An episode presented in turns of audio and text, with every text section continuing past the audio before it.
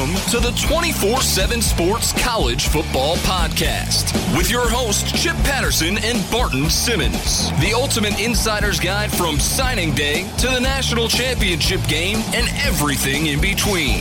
CBS Sports presents the 24 7 Sports College Football Podcast.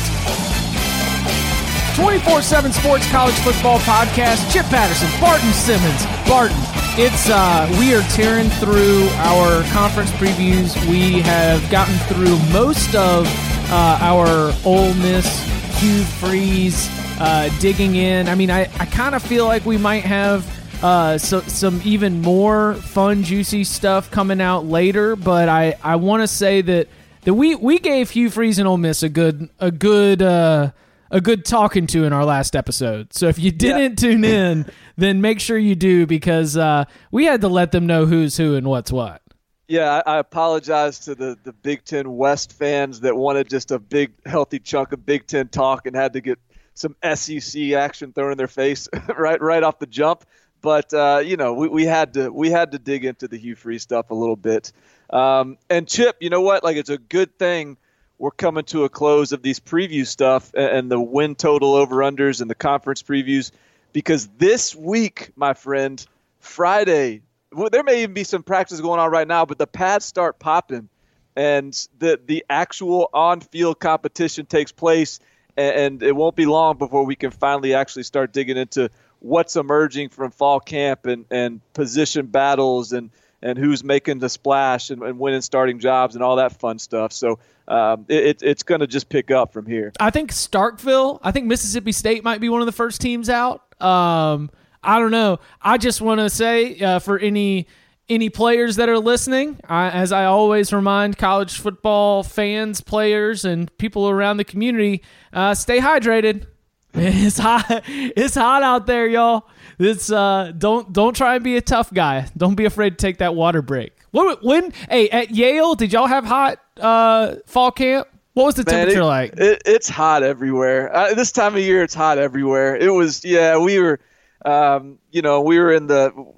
I, I actually loved fall camp because it was like there was no one else on campus, just the football team, and you kind of feel like you're just hunkered down uh, grinding, feeling like you're sort of doing something no one else is doing, and, and you're you're staying in the dorms that are empty and they're hot, and you got to bring your fan, and you know you're sleeping with the windows open, just trying to get some oxygen. It's uh, to me, it's a grind, but I loved it, and I'm I'm kind of jealous of these guys that are out here getting after it right now because it's as hard as it is there, there's something really satisfying about a good two a days grind and and getting ready for college football season. No doubt. And uh, and look, I've talked to coaches before. It is it's one of the, the only times where they get to uh, you, you know when they get to deal with these players where they don't have the uh, they don't have the, all of their friends, you know, all the all the other yeah. things outside. You don't have your class schedule that you're worrying about. It's just all football all time, man. It's uh, all football, all football. Yeah. All right. So today's topic, today's uh, big breakdown. Uh, we're going to start big picture with the Big Ten.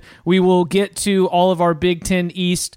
Uh, previews via our win total predictions. But I want to come back to uh, a comment that you made on an earlier episode it sent me diving into the 24/7 sports database where one of your the cover 3 column which Barton Simmons does taking taking a good look at uh, some some of the big picture topics from around the land.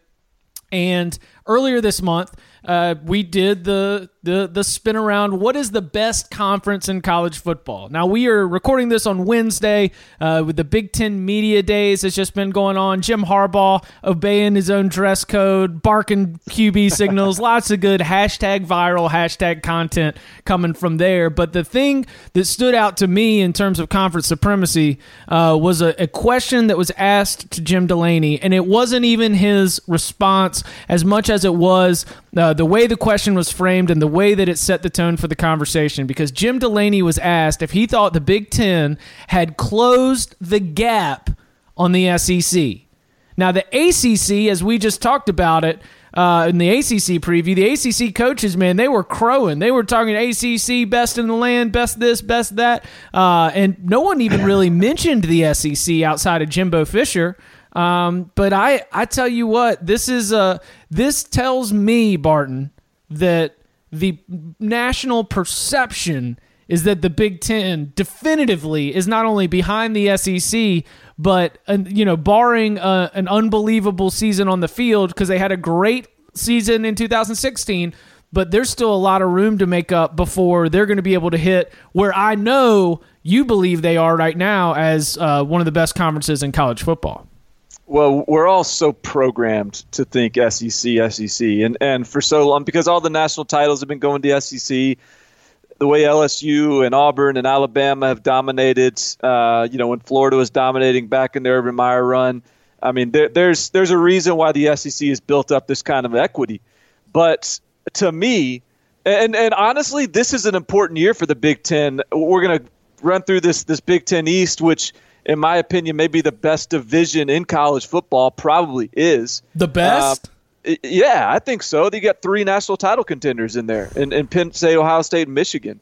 Uh, there's no other division that can sniff that. And so um, I, I think that this is an important year, though, for the Big Ten to to really, I think, prove that they are that that that conference. Because uh, honestly the SEC has has left the door open uh, in, in recent years. And and frankly this could be the year the SEC sort of regains some of that dominance. Because we talked about the SEC already but they, the quarterback play has a chance to be so good that I really think it could elevate the whole conference. And so um, I think the SEC across the board is going to be improved.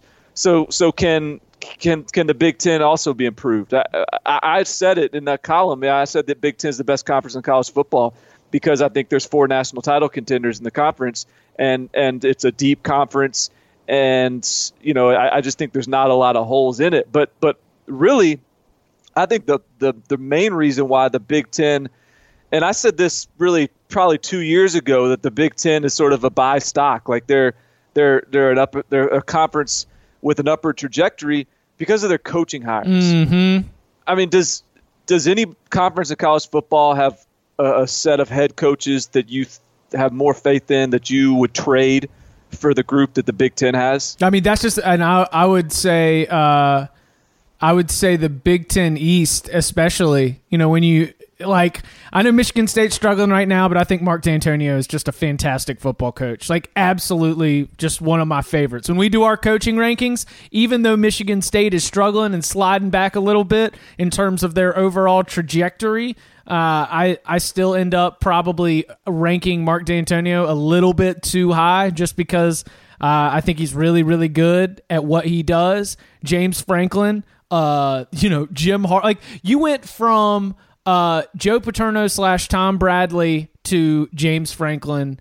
You went from Jim Tressel slash uh, Fickell to uh, Urban Meyer. You went from Brady bleeping yeah. Hoke to Jim Harbaugh. Like you want to talk about uh, just across the board upgrades. You know what I'm saying? Just like the the invest there were smart investments. I mean, we could add Paul Chryst to that list at Wisconsin. I mean, um, even Randy Edsall to DJ Durkin is a is a, I oh think, a goodness gracious, yeah, you know, yeah, and, and, absolutely. And Pat, Pat Fitzgerald is one of absolutely the. I mean, if if there's any job in America that comes open, I don't care if it's Alabama, Florida State, USC, whatever. Pat Fitzgerald should be in the consideration for any job that comes open. I mean, he's he's one of the best in college football. He just doesn't get talked about as much because he's over there in Northwestern uh, and and they've got some limitations in sort of the the the way that they're able to to recruit and and their their ceiling is a little bit more limited. But he's a hell of a coach. You know, PJ Fleck I think upgrades at Minnesota. Kirk Ferentz, we uh, we you know we've talked about how much we like Jeff Brohm at Purdue. I mean, it's it's I think it's the All Star conference from a head coaching perspective. Mm. I mean, like I wanted to. I will not put the SEC's coaches against it. No, Hell no. for sure. No, yeah, that, and that's the problem with the SEC right now. Is how many coaches that conference are we really do we do we really feel confident about? Are we really sure about? And you got Nick Saban. Um, you know, I, I think Dan Mullen has proven that he's he's the real deal.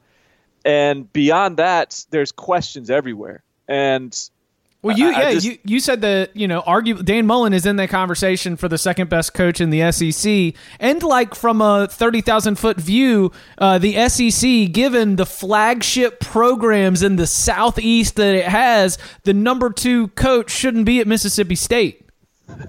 that's a great point. Right? Yeah. like, why, why, hasn't he gotten out of Starkville? That's that's the mystery of me.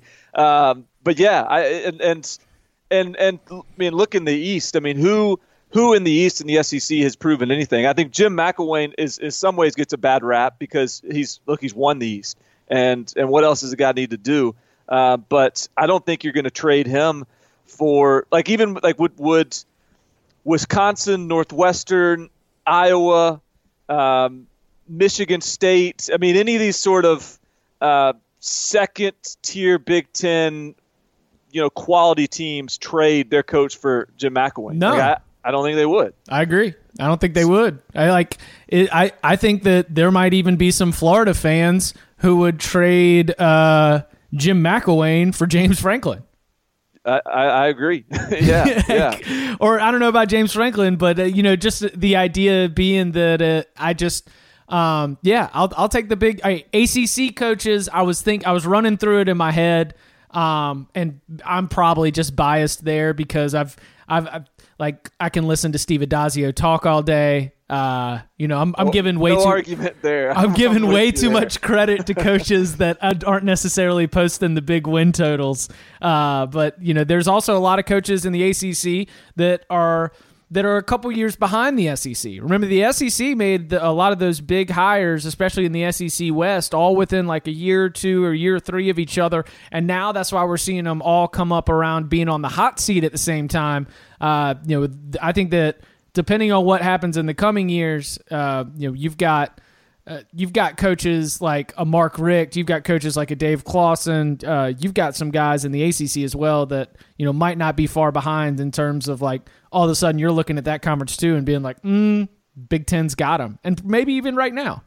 Well, and also I think like that uh, that's a great point. I mean, I, I think the Big Ten is at the point now heading into this season where some of those hires that we were excited about, whether it was Mike Riley, whether it was DJ Durkin, um, you know, Lovie Smith, uh, who's who hadn't done much yet, but but you, you know he's been to a Super Bowl. I mean, some of those hires now have matured to where you think, look, this is a year where the Big Ten really shouldn't have any holes. Like they should have a conference where top to bottom the the hires should have time to to to to settle in and, and get their system in place. And um, I mean, Franklin sort of matured a year early.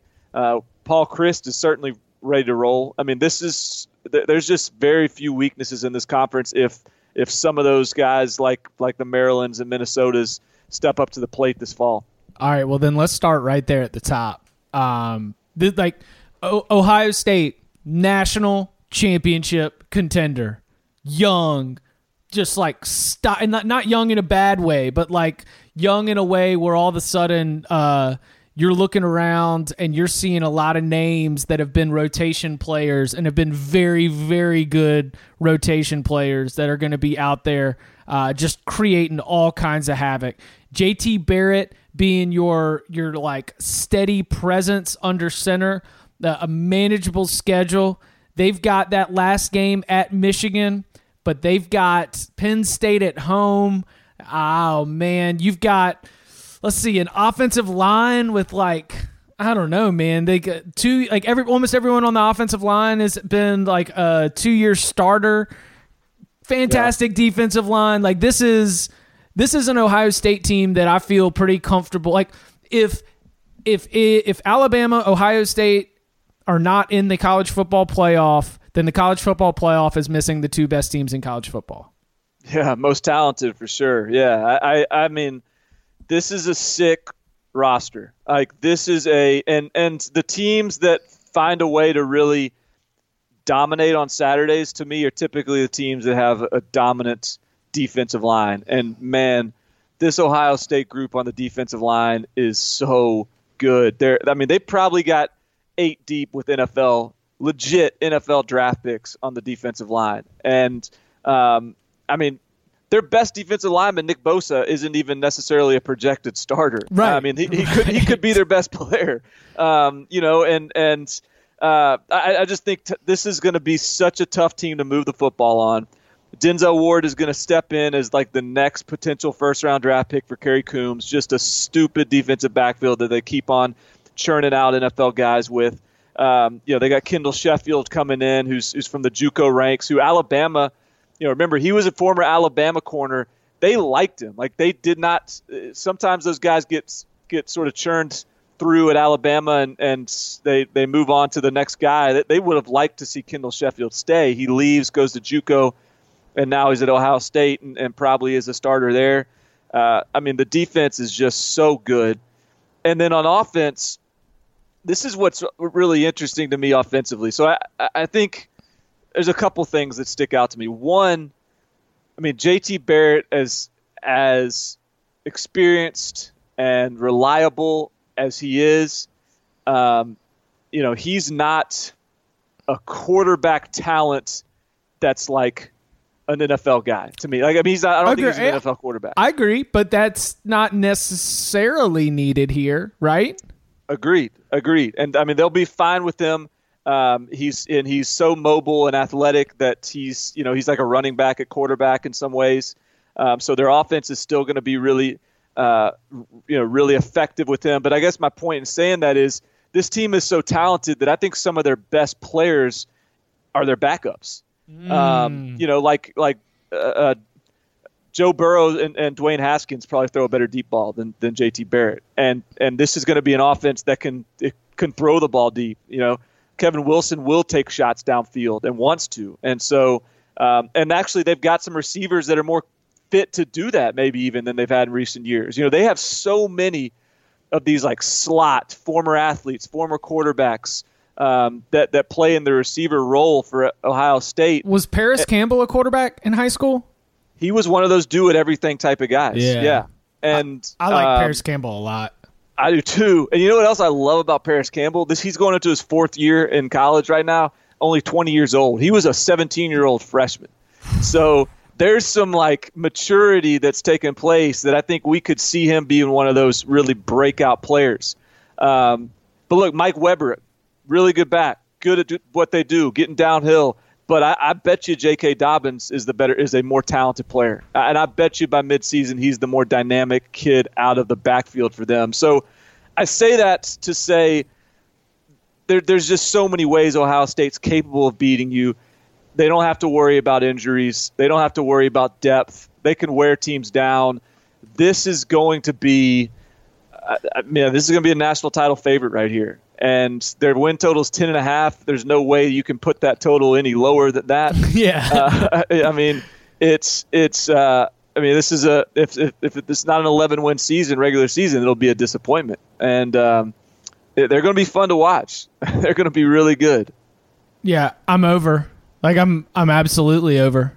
Like it's it, I'm going over 10 and a half because it's either going to be 12 and 0 or it's going to be 11 and 1. Yeah, it's. I agree. I mean, I, am over two. Now, uh, look, I think they could lose to Oklahoma. They could lose to Penn State. They could lose to Michigan. Uh, and you know, Michigan State's always tricky. So it's not like there's there there's not losable games on the schedule.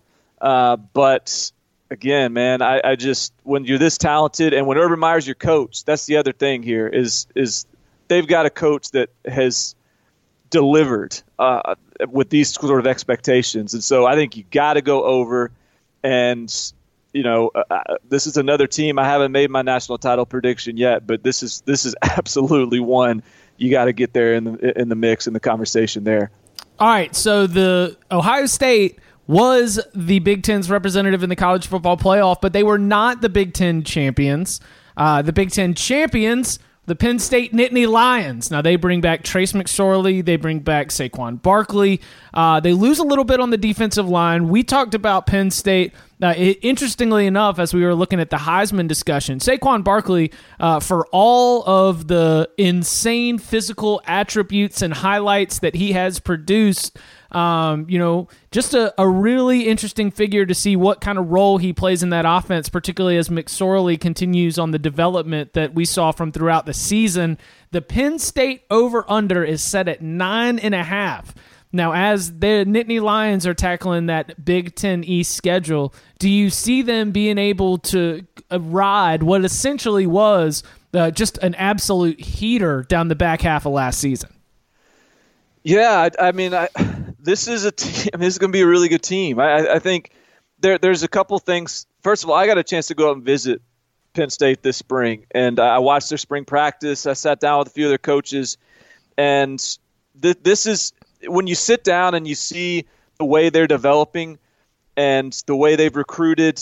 Eh, you know, early in the, season last year, there was even some, and I'll, I'm guilty of it too. But there was some talk like, "Hey, is James Franklin even the right fit here?" Wow. Uh, yeah. They're, you know, they they they lose to Pitt. They got killed by Michigan, and there was a lot of reasons for both of those losses. But the the the tenure to that point had been pretty, um, pretty unexciting. And but then, you, like when you look back in retrospect, and obviously hindsight's twenty twenty, seeing what they've how they finished, but how can you doubt James Franklin that quick? This is the guy that took Vanderbilt to two nine win seasons. Um, this is a guy who's who has been proven that he can build a program, and they had great talent already in place, and they've now they, they and they had to sort of replace the defensive coordinator. They they replaced an offensive coordinator, and they figured things out last year. Like Brent Pry got his groove as a play caller defensively. Uh, Joe Moorhead is is one of the best offensive coordinators in college football, uh, and and now not only are they coming off of that great year last year, but they've they've got a, a personnel that fits perfectly what Joe Moorhead wants to do. Offensive line went from an absolute strength to a, or a weakness to a strength. They've totally turned that over, and and their their defense is is bought in. There's just a lot to like about this team and you know, I, I, I look at their their schedule. You know, I think that they're they're a lose to Ohio State, split Michigan Northwestern is sort of what I look at. Like I think yeah. they lose two games. Um, I think that they're.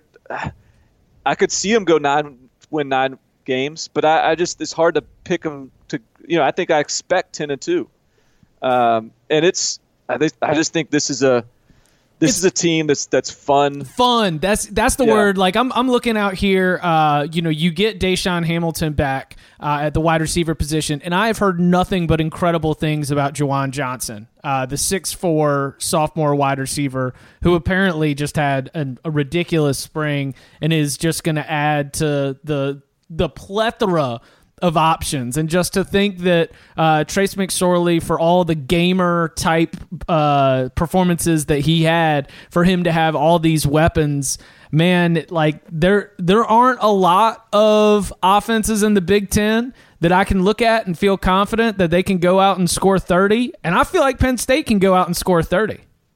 Yeah, the, so the best offenses in college football all right, so I guess Oklahoma State. I think you put them in there. I agree. Yeah, I think I think Alabama is probably a, a, a candidate to be in there with all their talent.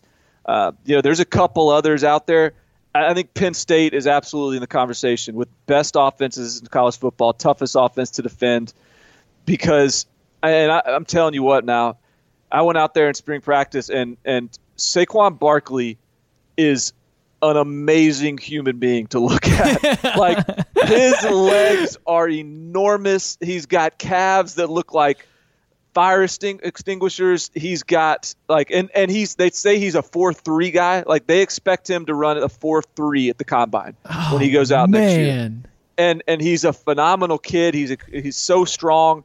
Um, he is maybe the best college football player out there. I mean, he's as, he is certainly in the conversation. Then you got Trace McSorley who is a, a, again, he's probably not an NFL quarterback, but he's a great fit for what Joe Moorhead does because his ability to extend plays. He's got a great sense and feel for where the rush is coming from, and and for getting outside the pocket and, and, and making plays with his legs uh, enough to, to make to make the throw. And so, and then you look at his his options. Uh, they like to throw the ball downfield, and they just happen to have like these six four, six three galloping receivers to hit. Their, their receivers core, they're all six four. Every one of them is six four. It's Yeah. crazy. And then Mike Gesicki, who's who is a basket a former basketball player who's just he's at the be- you know as good of a jump ball receiver as there is in college football. Um, it, it- there there's just so many options, and you're right, Juwan Johnson. Look, I, I watched Juwan Johnson in, in high school, and he was a physical specimen. He was as good looking a, a, a kid from a physical standpoint as anyone in the class.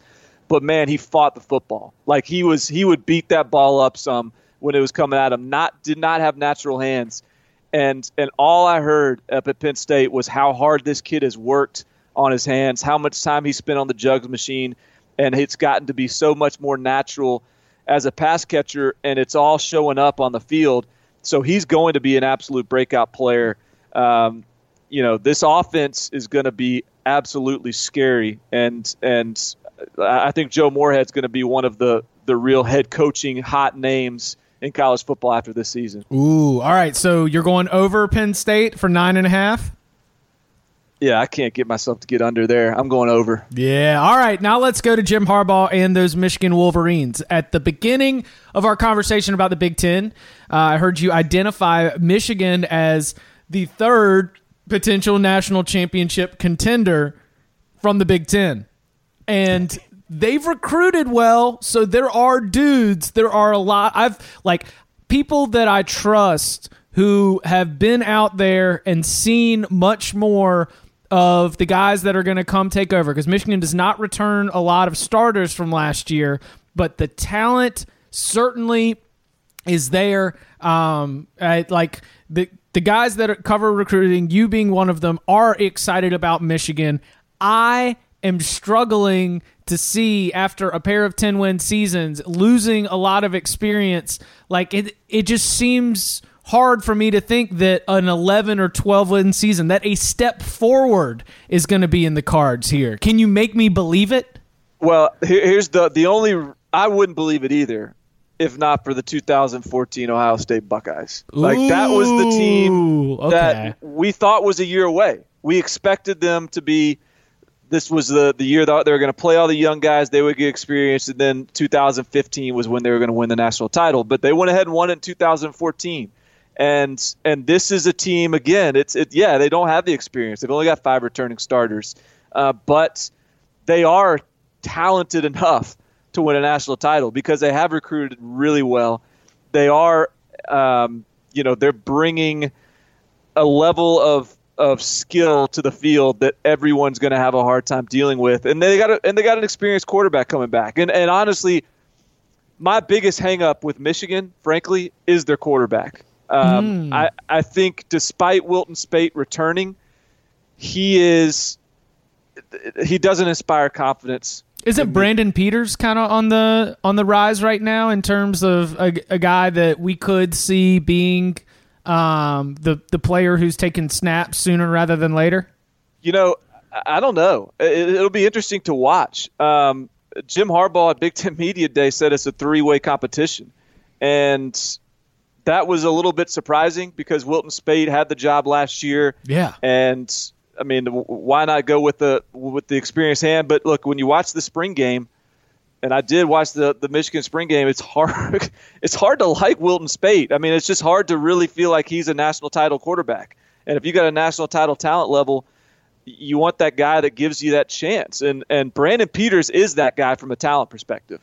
It's just a matter of whether or not he's he's ready from a leadership perspective. And I think that that's one of the hangups that Jim Harbaugh has had on him too is is when you look at Brandon Peters, he is a personality wise and just watching him coming out from high school, he's a he, he's not a rah rah guy. He's a he is a very um, reserved kid, a little bit more quiet, uh, goes about his business. He's and, and so I think that that's not necessarily the the prototype that Jim Harbaugh has, has typically worked with. You know, he's Well, he's more not. of that. Yeah, it's not Jim Harbaugh.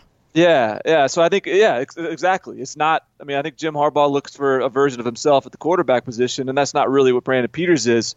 So, but uh, uh, you know, so I, I think that those there's that to get over, and then if, but I think from a talent perspective, you know, whether he's ready mentally, whether he's got the system figured out, all that stuff, I, I it's hard to speak to that. But from a talent perspective, I, I, really believe he's a better player than Wilton Speight. And so I, I, will be interested in just kind of keeping an eye on that quarterback competition. I mean, Harbaugh called it a competition last year, and um, uh, didn't he? Would last year when he said like we're not going to announce a quarterback until the you know he he runs out on the field first yeah. game. Yeah, you know I, I think he, he, you know he, they never released a depth chart. Or, yeah, so there's going to be all kinds of misdirection that we see from him. But you know whatever we can gather out of that quarterback competition this fall, I think will be relevant because to me that's the storyline to watch because I think the quarterback's going to be the key to whether this team is a real t- legit Big Ten title contender and, and you know a, a national title contender as well. I like Chris Evans. I think he can have a good season, but I have serious concerns offensively, not only at the quarterback position, but just there were a lot, a lot a lot of balls that were caught by Amara Darboh, uh, Jehu Chesson, and Jake Butt. Like that trio, like it's it's the wide receivers and the defensive backfield, which you know lose Jabril Peppers, but man, I think Jourdan Lewis that was just such a key player for them. The defensive line, like you, we're looking at an over under a nine right now. Uh, how are you feeling about that? Because I'm thinking like I, I go push to under just based on the fact that they, they get Wisconsin on their schedule and then Ohio State and Penn State. So I'm seeing like nine and three according to how I just have the Big Ten pecking order set up. And like if this was eight and a half as the over under instead of nine, then I would lean to the under. So I'm like at a push under for nine. What are you thinking for the win total for 2017? I don't disagree. I'm at, I'm at a push, and and I'm sort of at a push to stay away. like this is, I, I, think they're tough to figure out. Um, I, I mean, I think they're going to rely on some young receivers. To, to your point, um, they're. I think I do think Chris Evans has got a chance to be a, a, a kind of a big time kid, and they've got, and he's more of a uh, a all-purpose type of back, not necessarily like an every down type of body. But then they've got Ty Isaac, who's 6'3", 240, that can can be more of the pounder for them. So I just think they'll be able to figure things out. I think their offense at the, the receiver position, they've got a versatile group. I mean, guys like Eddie McDoom showed up last year as true freshman, who, who, who I think can can do some things. Donovan Peoples Jones, a five star receiver, showing up as a true freshman that that I think is is is going to be capable and then I think you know before we get off of Michigan, you got to mention Rashan Gary. Um, oh yeah, absolutely. He, he's gonna. I mean, he might be as good as any defensive lineman in the country. His spring game was sick. Like he was. Are you gonna are, are you gonna already put him in the same category? Like for my money, uh, best interior defensive lineman in college football for the 2017 season. The conversation starts with Daron Payne at Alabama and Derek Nnadi at Florida State. Oh, Dexter Lawrence and Christian Wilkins. Well, here's the thing: Rashan Gary's playing edge at 295 oh, pounds. What? He's a oh. he's a 6'5", 295 pound edge defender who is is has every bit the athleticism to do it. Um, here's like so I'll, I'll, say I'll put it this way: we had Rashan Gary as the number one player in the country coming out of high school, and despite last year Dexter Lawrence having the year he had, Ed Oliver having the year he had, um, oh, Ed I Oliver. wouldn't Gotta put him go back too. and change that ranking. Like I think Rashan Gary still has a chance to come back and be the number one draft pick out of this class because I mean, when he was in, they just they just had so much other talent on the defensive line last year. When he was in, he flashed, and and I think now that he's going to be an anchor starter and and, and a foundation on that defense, I think there there may not be a more impactful defensive lineman in the country than what he's about to do. So, so he, along with some of the other young, really talented guys that are about to step into the the starting roles on defense, I, I think that defense is going to be really good with Don Brown at the helm. So look, I'm going to stick with my push play, and and and I, just because I still think Penn State and Ohio State are going to be really good, and there's you know they also have to play Wisconsin away. Um, it's it, I just I can't I can't recommend the over. Uh, so I'll say a push to an under, but I would not be shocked if the over happens at all. All right, now this is where, in for my money, we we take a a big step into a, a strange position. You know, like the this is where, um, you know, in the ACC Atlantic it's it's tough sledding for Boston College, Wake Forest, and Syracuse. You know, because you or even you know NC State for that matter. And this is where uh, in the Big Ten East you start looking up, and you've got an Indiana team where I don't know if most of college football would recognize Tom Allen in a room. Do you? Yeah, I think you're right. I, mean, I don't, know, like I don't good, know if the rest of college football would recognize much of this Indiana team in a room. Like, honestly, good, good defensive coordinator. A lot of reason to uh, to be uh, to under to believe that like uh, the the secondary should be pretty good, but for a team that we don't know a ton about, like the over under is set at six, and they got Mike DeBord as their offensive coordinator. Like I, I man, six feels high, but am I just being judgy about this Indiana team because I don't, you know what I'm saying? Like, doesn't six feel I, a little high? I, I, definitely understand what you're saying. I do. I, I, I, get it that this Indiana team is a little bit anonymous all over the place. Um, and and it's hard to get a good read on them. And even last year, it was hard to really figure out what they were. You know, are, are they, uh, you know, they, they, they played everybody – pretty well. Um, you know, but they they lose a lot of close games. I know, and I mean they almost lost to Purdue last year. I mean, you know, I mean they. Uh, so it's it's it's and then early in the year, you know, they they had that win over Michigan State, and we were like, oh man, Indiana's the real deal. And then Michigan State goes three and nine, and so it is a little bit hard to get a finger on what this Indiana team is. Are, are they are they good? Or are they just like decisively average? and I, I, think that it might be the latter. so, but but I'll say so. A couple things that I, I, do believe, like I do, as as anonymous as Tom Allen might be to the, the average college football fan, I think he's a really good coach, and I think it's that's a really good hire, and I think he has a lot of respect from other coaches around the country. Um, I think he's a good defensive coordinator, or has been, and and I think you know he's not but he's not a defensive coordinator strictly. Like he's someone i think that is is going to be comfortable in the ceo head coach type of role.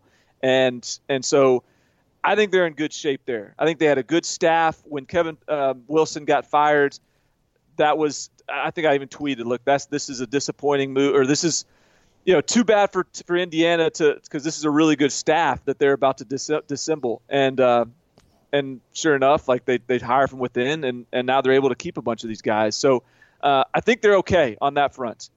Um, but at the same time, look offensively, uh, they get their quarterback back, who's who's got some ability. Richard Lagow threw for over three thousand yards last year. Like he's not bad, uh, and and so I think offensively they'll, you know, they'll have a chance to move the ball a little bit. But I think this is going to have to be a defensive defensive focused team. Nine starters come back. Tegray Scales is a, a, an absolute stat stuffer who is all over the field at linebacker. They've got a really good defensive backfield. So I, I think this is going to be a team that has to grind out some wins. And I, I don't know. I think this is six feels about what they're going to hit. Uh, can they get the over? I, I, don't have a ton of confidence in that. Nope. Uh, but I mean, let's look at their schedule. They got Ohio State loss. I think that's They'll probably beat Virginia and FIU. Georgia Southern is tricky, but let's just give them that. So three, three and two at Penn State, three and three Michigan, at Michigan State, at Maryland. I think maybe they split those four and four, four and five Wisconsin. So they got to win two of Illinois, Rutgers, Purdue. Hey, that old Oaken bucket's a big game. it's, it's old. Je- it's our boy Jeff Brohm. Our boy, first, first our boy Jeff Brohm will have that offense humming by the end of the season, boy. Yeah. So uh, I mean, hey, I think they got a chance to. Um, I got they got a chance to win those out too, so they could get, they could get to seven. I think they could get to seven, but it's it's um, um, I don't know how much confidence you can have in it though either. Yeah, I'm going push to under uh, six and six or five and seven. I, I, I think seven and five is way off the table, but that's because I have um, I I've got unusual confidence about Michigan State. And I want to talk about Michigan State first because this is something that I want to see if you saw too. I witnessed as Michigan State went through uh, a sexual assault investigation that led to the dismissal of multiple players, that led to the dismissal of one staff member. I saw a Mark Dantonio who was visibly shaken in press conferences by what it had done. It seemed like he was even spoke about really doing some soul searching throughout spring practice. It was a major distraction during spring practice. Like it there where do you stand on Dantonio because uh, again, I have told you I I've gone to some coaching clinics to listen to him speak. Uh, I think that he's a very, very good football coach. The work that he's done over time at Michigan State speaks for itself and I, I am fascinated to see the way that they respond after a season that was not only a disaster on the field going three and nine, but then a bad off season off the field. I mean, this seems like a huge, huge moment for Michigan State where if they're not able uh, to take a step forward, if it's another step back, they might get left behind. Uh, by the other three teams that I consider the top tier in the Big Ten East Ohio State, Michigan, and Penn State this is a critical year. I mean, this is, and I, I don't think it's going to be easy for them to bounce back just effortlessly. I mean, I think this is going to be a grind to get back to to bowl season. Um, I, I, think that Michigan State. This is. I mean, this is absolutely um, Mark Dantonio's sort of. This this is his. Got to be his finest hour, and and it has. To, it, it, that's what. Yeah. Ha, this has to be Mark Dantonio's finest hour as a college football coach. And and I, I don't think Michigan State has necessarily been just sort of a victim of like bad luck with with this these off field issues this past off season. And and I want to be clear. Like so, the J- Josh King, Demetric Vance, Donnie Corley, those guys got in an incident um, off the field with a woman, and that those guys, I don't know that we necessarily saw any red flags with them going to Michigan State coming out of high school. Austin Robertson, another guy that that got kicked off the team, uh, we did see red flags with him coming out of high school. In fact, at the Army All American Bowl, he was going to be in that game. We did not allow him to play in the game based on off-field incidents, but Michigan State still allowed him in their class. Look, Mark Dantonio has been taking chances – on some rough guys in the past. And and in the past, they've been able to sort of bring them in, bring them into their culture and and make it work. Um, I just think when you do that for a long enough time, sometimes that comes back to bite you. And this one did. And they lost four of the top players in their class. That was the highest rated class Michigan State's ever had. It was the 17th rated class in the country, and or at least the highest rated class under Mark Dantonio. And then they losing those four guys from that class would have retroactively dropped him to 35th in the country wow. in the recruiting rankings. So it's a meaningful hit. Those are all guys that were supposed to take a big step forward this year and be key pieces of the puzzle. Donnie Corley was a, you know, a, a true freshman All-American in some in, in, some people's eyes last year.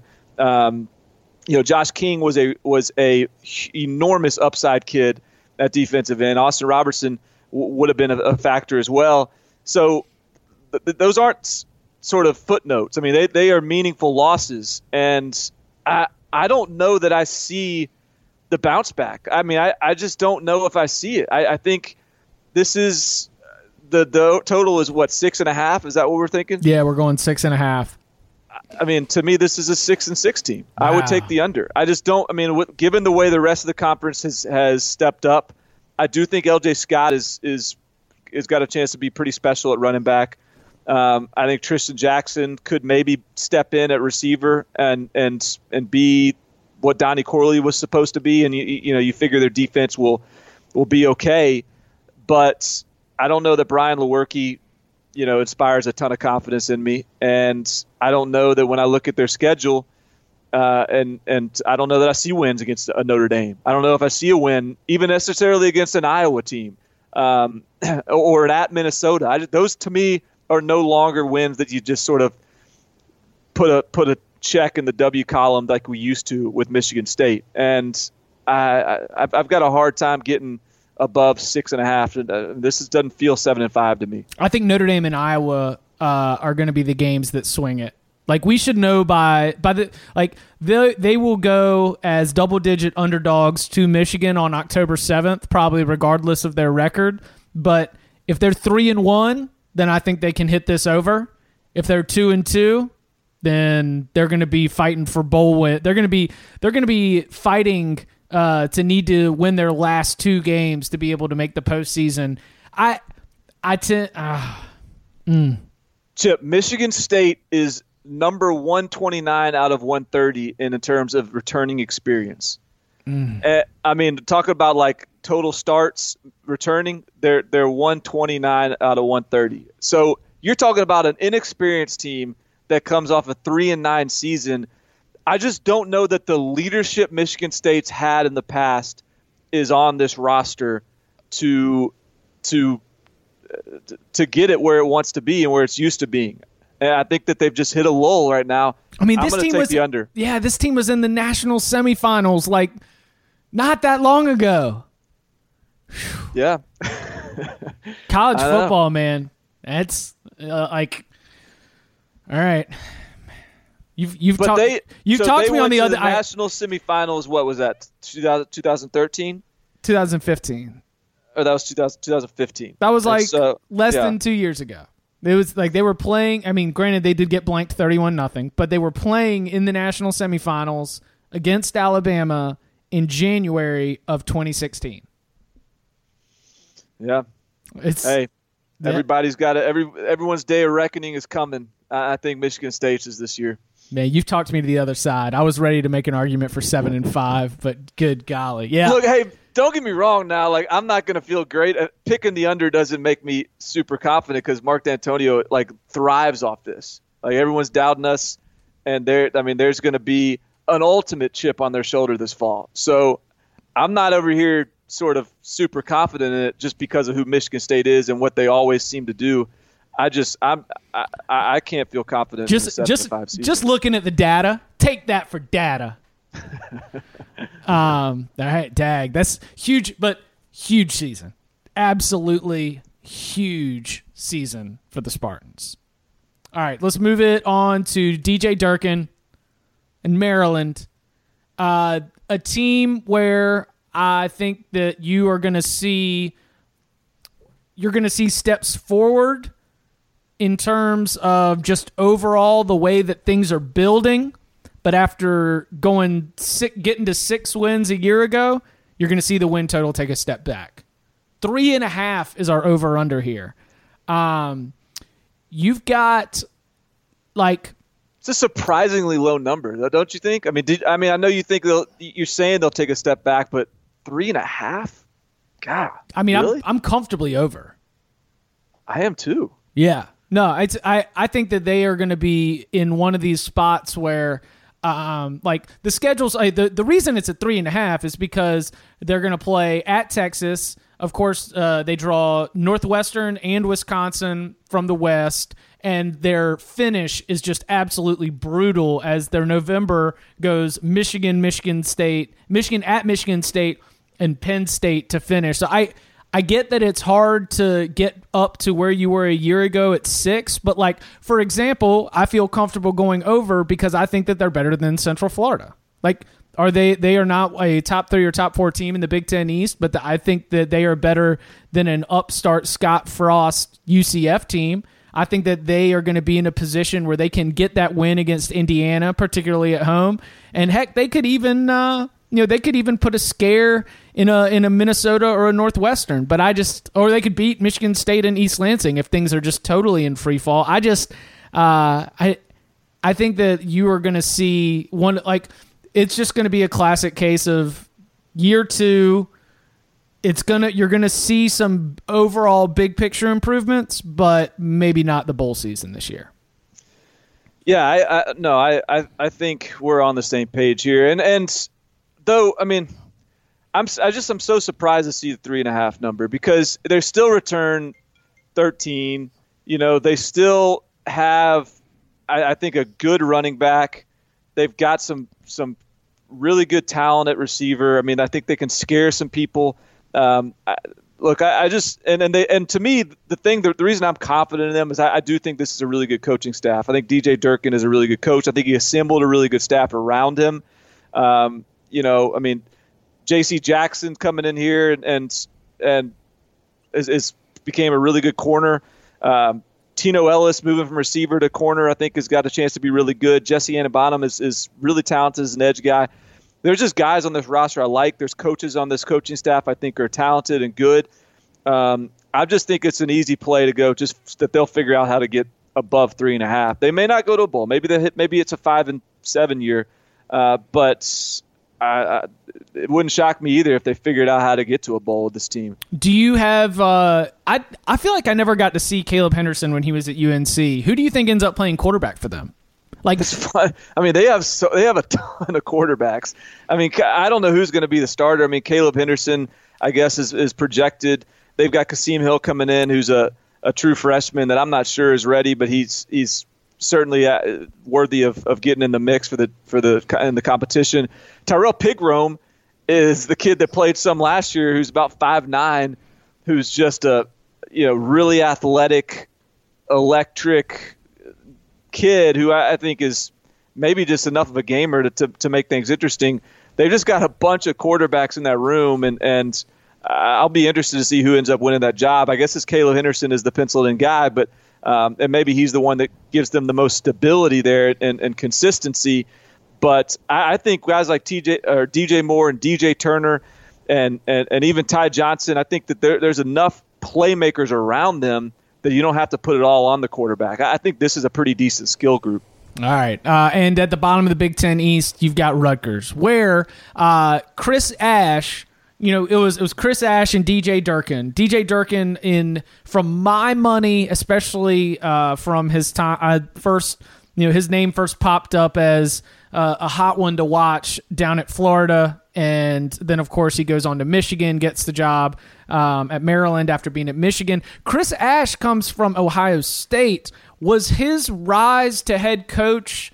Um, like on the same track as DJ Durkin? Like where where did he sort of come and what is his path like? What do you know about the you were just talking about DJ Durkin and that staff at Maryland. What what do you know about Chris Ash and what do you see for him moving forward at what is for me like one of the hardest jobs in Power 5 college football both because of uh, like what Rutgers has the enormous uh, history. You know, they played against Princeton back in eighteen whatever, but like.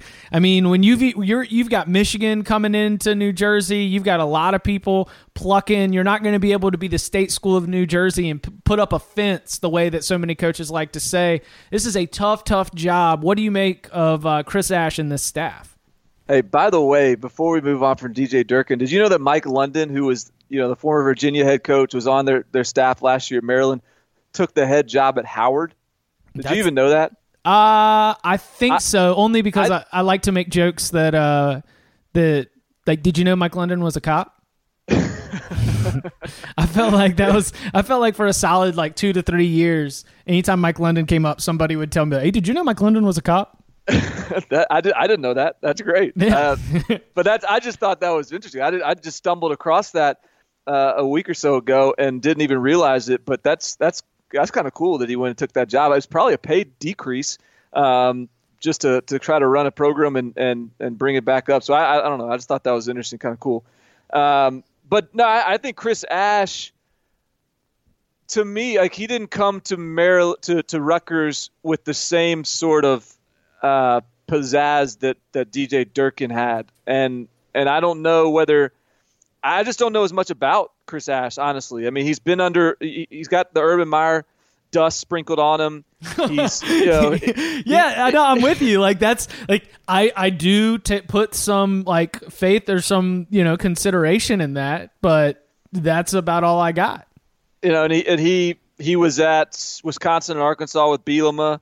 Um, so he's I mean it's not like he hadn't coached some some really good defenses um, and he's got Jerry Kill on board now this year as his OC which I think is is pretty interesting and maybe could um, could give him a, a, an extra former head coach just to sort of um, help him along the way and get this thing figured out. I, I just think they have a much bigger task ahead of them as well than than maybe Maryland did, and this is the one school like on this in this Big Ten that I just I, I don't know. I mean, they were two and ten last year and got absolutely just mop stuff through like the, a couple of their games, just crushed, and and I, I mean I guess they'll be improved. They return eight starters on defense. They've they you know they've got Kyle Bolin coming in, who's a transfer from Louisville to play quarterback, which is of note. But I, I just I don't know. This isn't a team that necessarily I look at their schedule and, and start picking out wins. Um, you know, they've got a Washington sure loss to open the season, and then maybe they beat Eastern Michigan. Maybe they beat Morgan State. Hey, maybe they don't beat Eastern Michigan. You no, know, no question. Yeah, man. like that's not, that's not a given. Uh, it's not a given. So I I don't know, man. What's I'm a their, hard total? Yeah, it's at three. I'm a hard push, and that's like push to under at three. Yeah. So if, if you're going if you're going over, then you're assuming that they're going to beat Eastern Michigan, Morgan State, and what Illinois and Purdue maybe. All right. So I guess it's possible if they're improved they could get to four. Um, but yeah, I, I'm a I'm a push to I'm a push to under. I think I just they're, they're, I think the rest of the conference has improved, and I don't know enough about Rutgers to feel confident that they've improved. Where do you um before before we get out on this? We were talking about sort of the Big Ten strength. Uh, as potentially the the best conference in college football this season, has does the the recruiting help the entire conference when uh, you've got an Ohio State, Michigan, and Penn State because those are three like name brands who like even Brady Hoke was getting some good recruits when they weren't able to get it done. Like, does playing in the Big Ten means something? Like, do you get any boost if you're DJ Durkin at Maryland or if you're uh, Mike Riley at Nebraska? And we actually talked about that. Nebraska's been doing some good work in California again and, and seeing their recruiting sort of on the uptick a little bit. Like, what what do you make from that? Is there is there a trickle down effect in the Big Ten that you might see uh, in the SEC, for example?